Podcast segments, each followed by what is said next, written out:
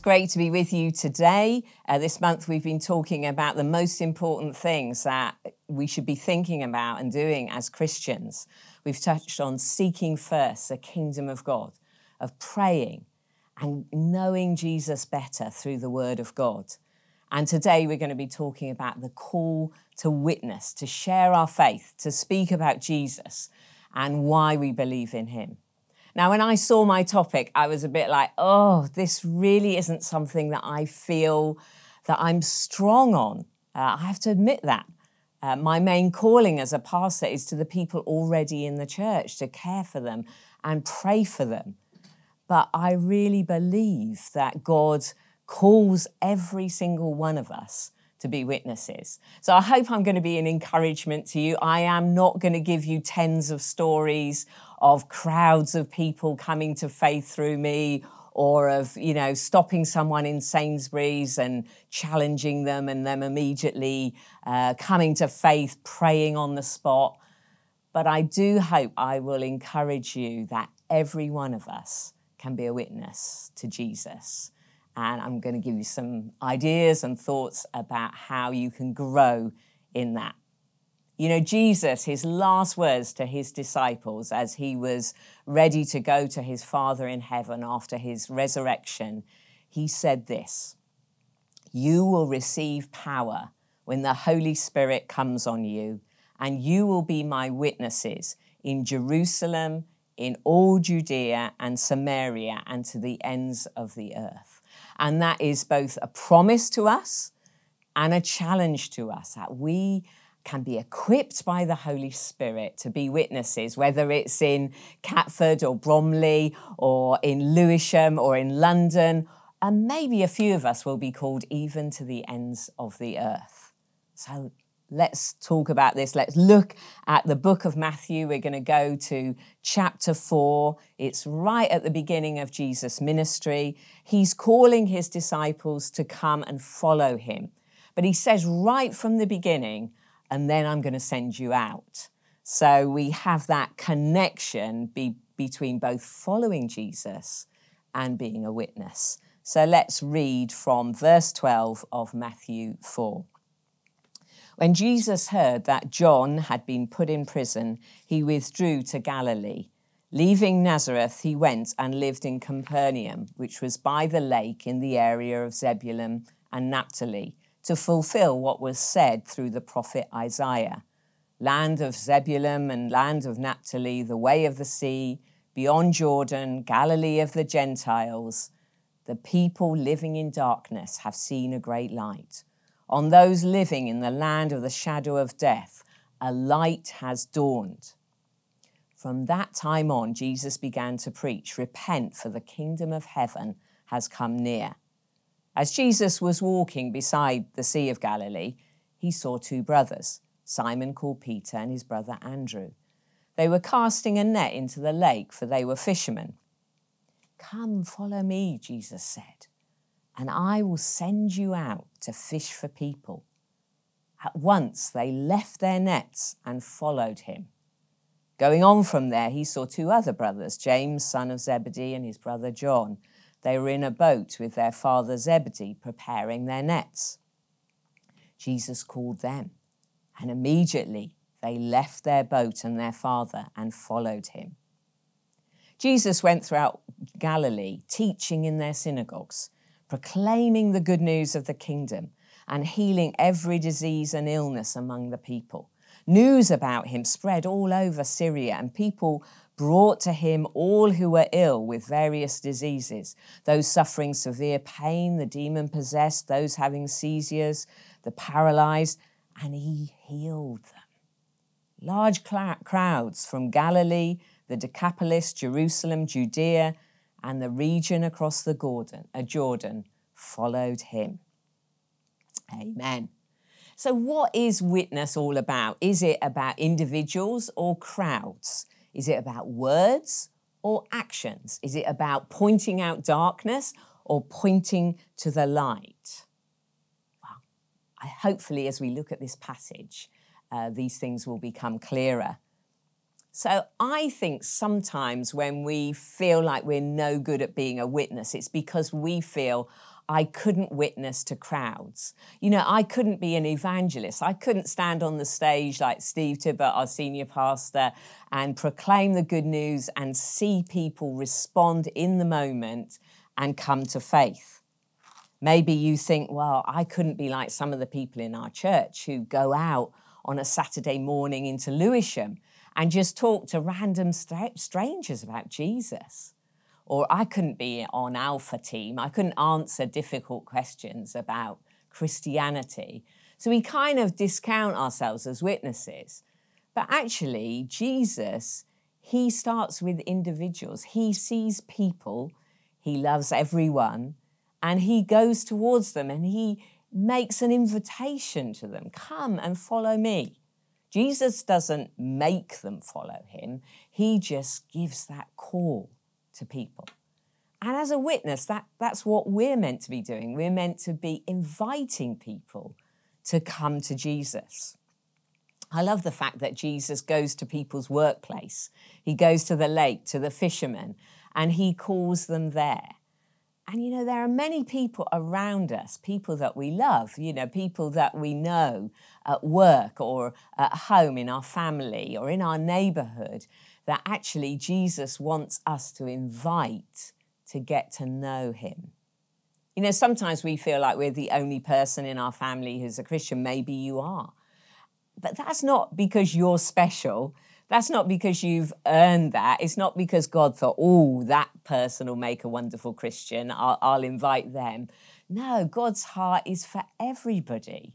He, he doesn't want anybody to die without the opportunity to know about Jesus. So he wants to, to get to know our family and to work through them. I love the story of Matthew, which is later on in the gospel. It's in Matthew 9. It's a very similar story. Jesus goes to Matthew. He's a tax collector, which, you know, those are the people that no one liked because they were in collaboration with the Romans. They defrauded people. They weren't a good bunch. And Ma- Jesus goes to Matthew and says to him, Come, follow me. And in the very next verse, we read this While Jesus was having dinner at Matthew's house, many tax collectors and sinners came and ate with him and his disciples. Jesus wasn't about kind of going to Matthew and kind of parachuting him out of his world and just saving him. No, Jesus wanted to to get into his, his circle.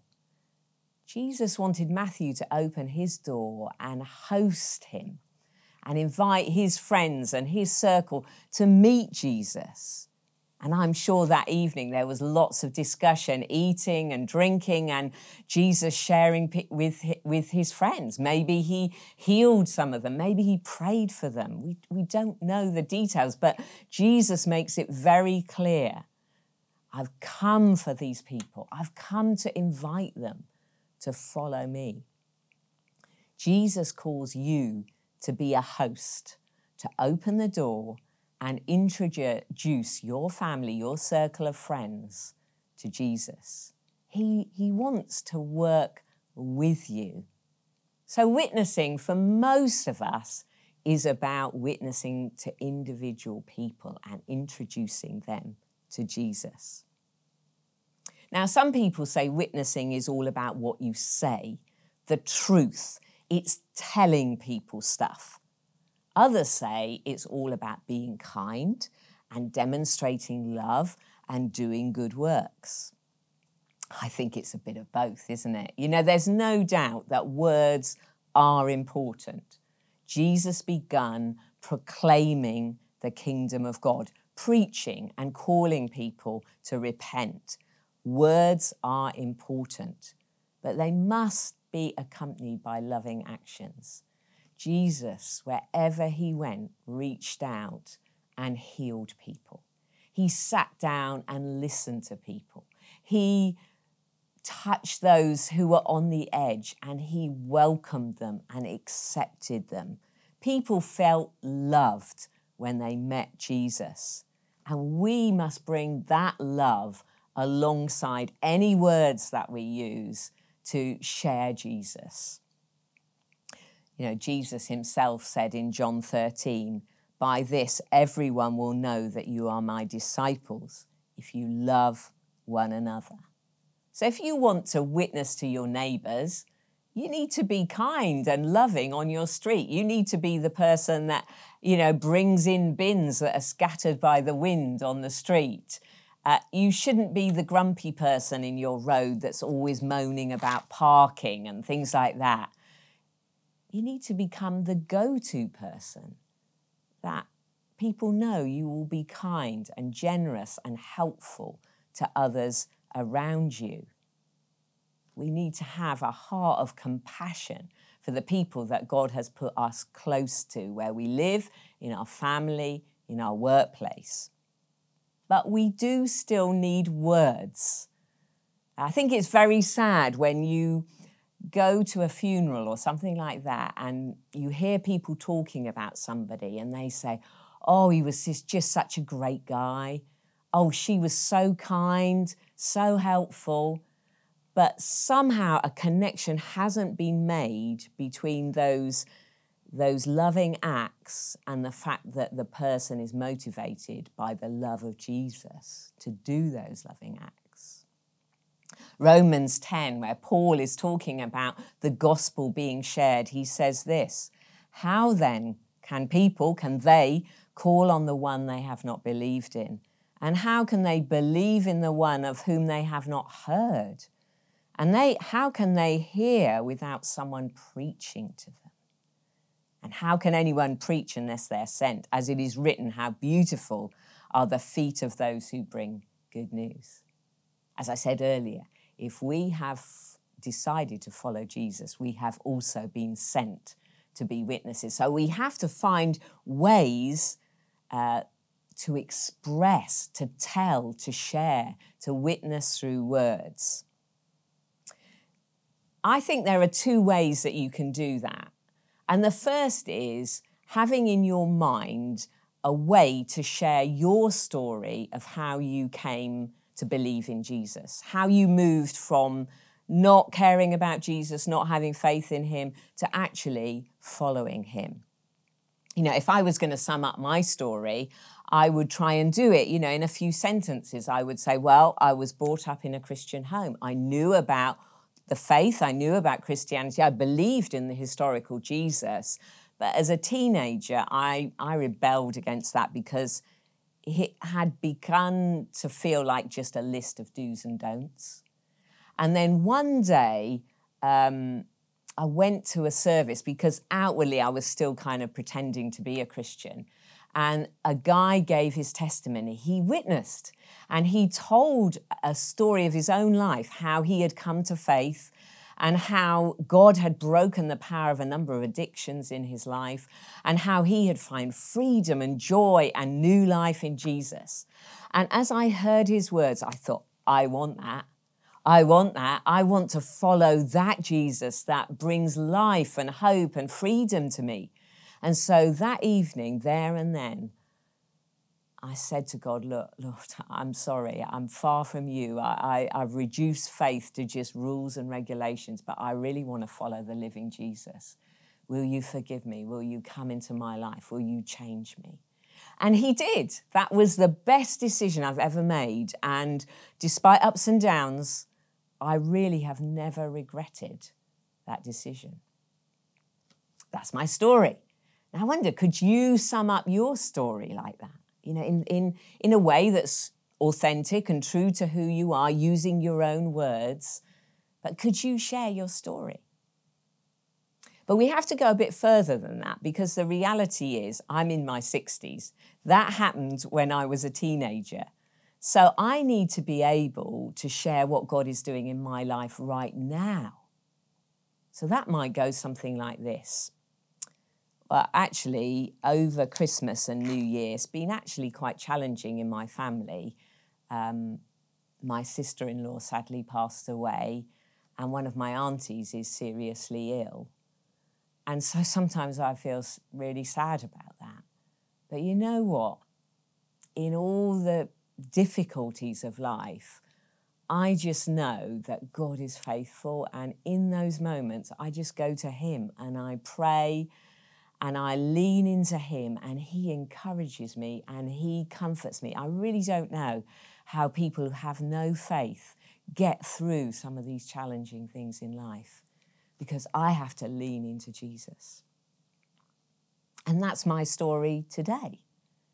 And so, one of the challenges I would maybe give to you is spend some time thinking about if you had the opportunity, how would you share how you came to faith? And if you had the opportunity, how would you share what Jesus is doing in your life today and what he means to you today? Because if we're going to be witnesses, we need to be ready when the opportunity comes and not back off because we don't know what to say.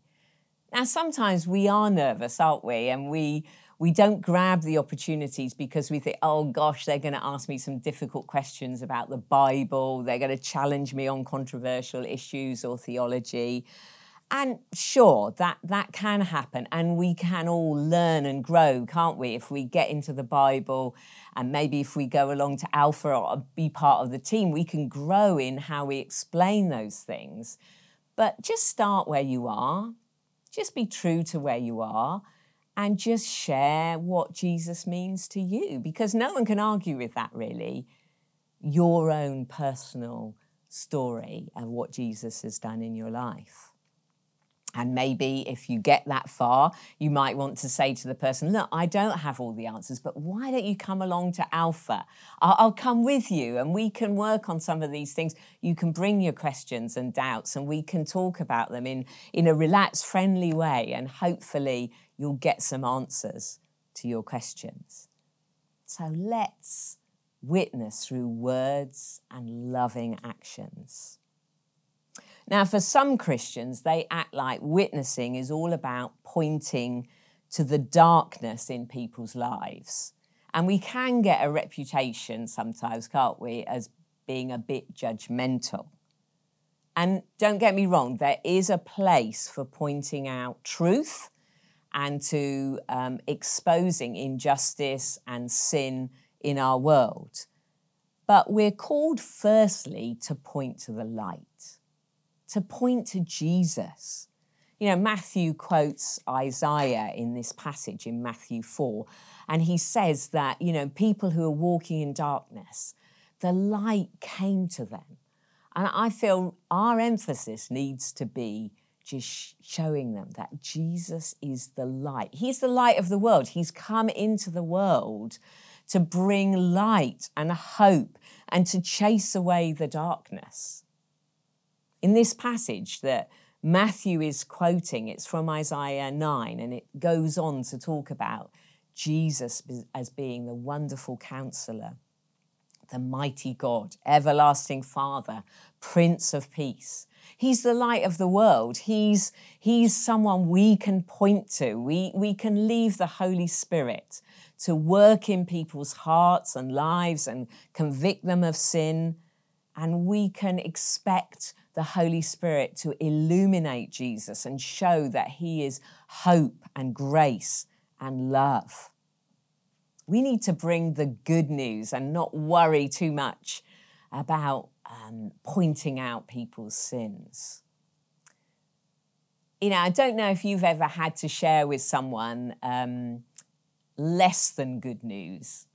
You know, um, just ordinary things in life. You know, maybe your other half or the people you live with come home and they're looking forward to a slice of cake and you have to admit you ate the last piece?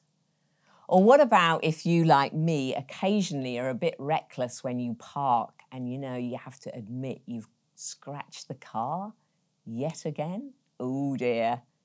I, I remember that um, one day when I was scurrying around getting the recycling ready, and I knew the bin lorry was coming soon. So I gathered up a load of papers and magazines from the table, put them in the box, put them out the front. The bin lorry came, went, everything was fine. And then later on in the day, William, my husband, said, Oh, have you seen my Kindle? Uh, it was on the coffee table. And I had that horrible feeling. Oh gosh, was it in that pile of magazines that I put in the recycling? Now, I didn't want to admit that at first, but I thought about it. I searched everywhere in the house, and eventually I had to come clean and say, I think I put it out with the recycling. It's horrible, isn't it, when we have to give bad news? And sometimes, you know, I think we act like talking about Jesus is bringing bad news. You know, we're a bit hesitant, we're a bit embarrassed, we feel almost apologetic for it. Whereas actually, Jesus is thoroughly good news. In contrast, I remember another time when my son, when he was living with us, and I knew that he had bought the engagement ring for his girlfriend and he had it stashed away for several months. And we knew about it and we were like, come on, when are you going to ask her? And we couldn't wait for that moment to be able to celebrate and tell others and share the good news that they were planning a life together that news was like bursting out of me. I was having to resist the urge to tell people and hint about it. We have the most incredible good news that Jesus, the light of the world, has come to change our lives, to free us, to forgive us, to bring hope to everyone. Now, I know it is challenging and difficult sometimes. I mean, Jesus himself, in this passage in Matthew 4, he hears that his cousin John is in prison because he's been sharing the good news. And so Jesus knew that it would cost him something. It, he knew ultimately it would cost him his life to preach the good news. For most of us, that is not going to happen. We are just going to maybe have a few awkward moments or difficult questions. Jesus was determined. He immediately started preaching the gospel. Now, he was wise too. He moved to a different area. Maybe he, maybe he kind of sheltered himself a bit from Herod, who had imprisoned Jesus. And we do need to be wise when we share our faith. We need to think about the topics we discuss and, and how we open conversations. There's nothing wrong with being wise, but we are called to keep witnessing. Jesus is the light of the world. He didn't come into the world to condemn the world. He came into the world that through him people might be saved. He didn't make people follow him, he didn't pressurize them. Actually, he gently, gracefully loved and listened to people. He chose to lay down his life for people. He reached out and healed them that they might see that his words were genuine and that there was power in them. He took our punishment on himself on the cross so that we could be free of guilt and shame and know ourselves forgiven. We're called to be witnesses, and we're called to point to the light, Jesus, and He will do the changing in people's hearts. Maybe uh, you're, a, you're a follower of Jesus today and you've hesitated to witness. I would just encourage you. Think about some of the things I've said. Rehearse your story. Um, think about what you could share with the people around you so that you can have the joy of your circle coming to know Jesus for themselves. And maybe today you're, you're joining us, but you aren't a follower of Jesus. I would just encourage you. Really ask questions. Is this good news? Who is Jesus? Maybe it's the right time for you to consider doing Alpha or asking one of your friends who is a Christian, what is this all about? The invitation is, is there for you today. Let's start witnessing. Let's t- go into this year uh, committed to talking about Jesus and showing what he's like. Let's pray. Lord God, I, I just pray uh, for my friends who, are joy- who have been listening to this, and I pray, Lord God, that if they're followers of Jesus, that they will ask your Holy Spirit now to come and empower them to be witnesses. You promised to do that.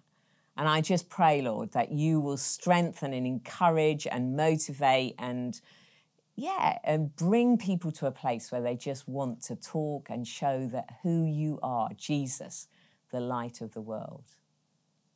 And if there's anybody here who, yeah, just has questions, is far from God, I pray, Lord, even in this moment, they will decide to find out more about Jesus and who he is. Come, Holy Spirit, we pray now. Amen.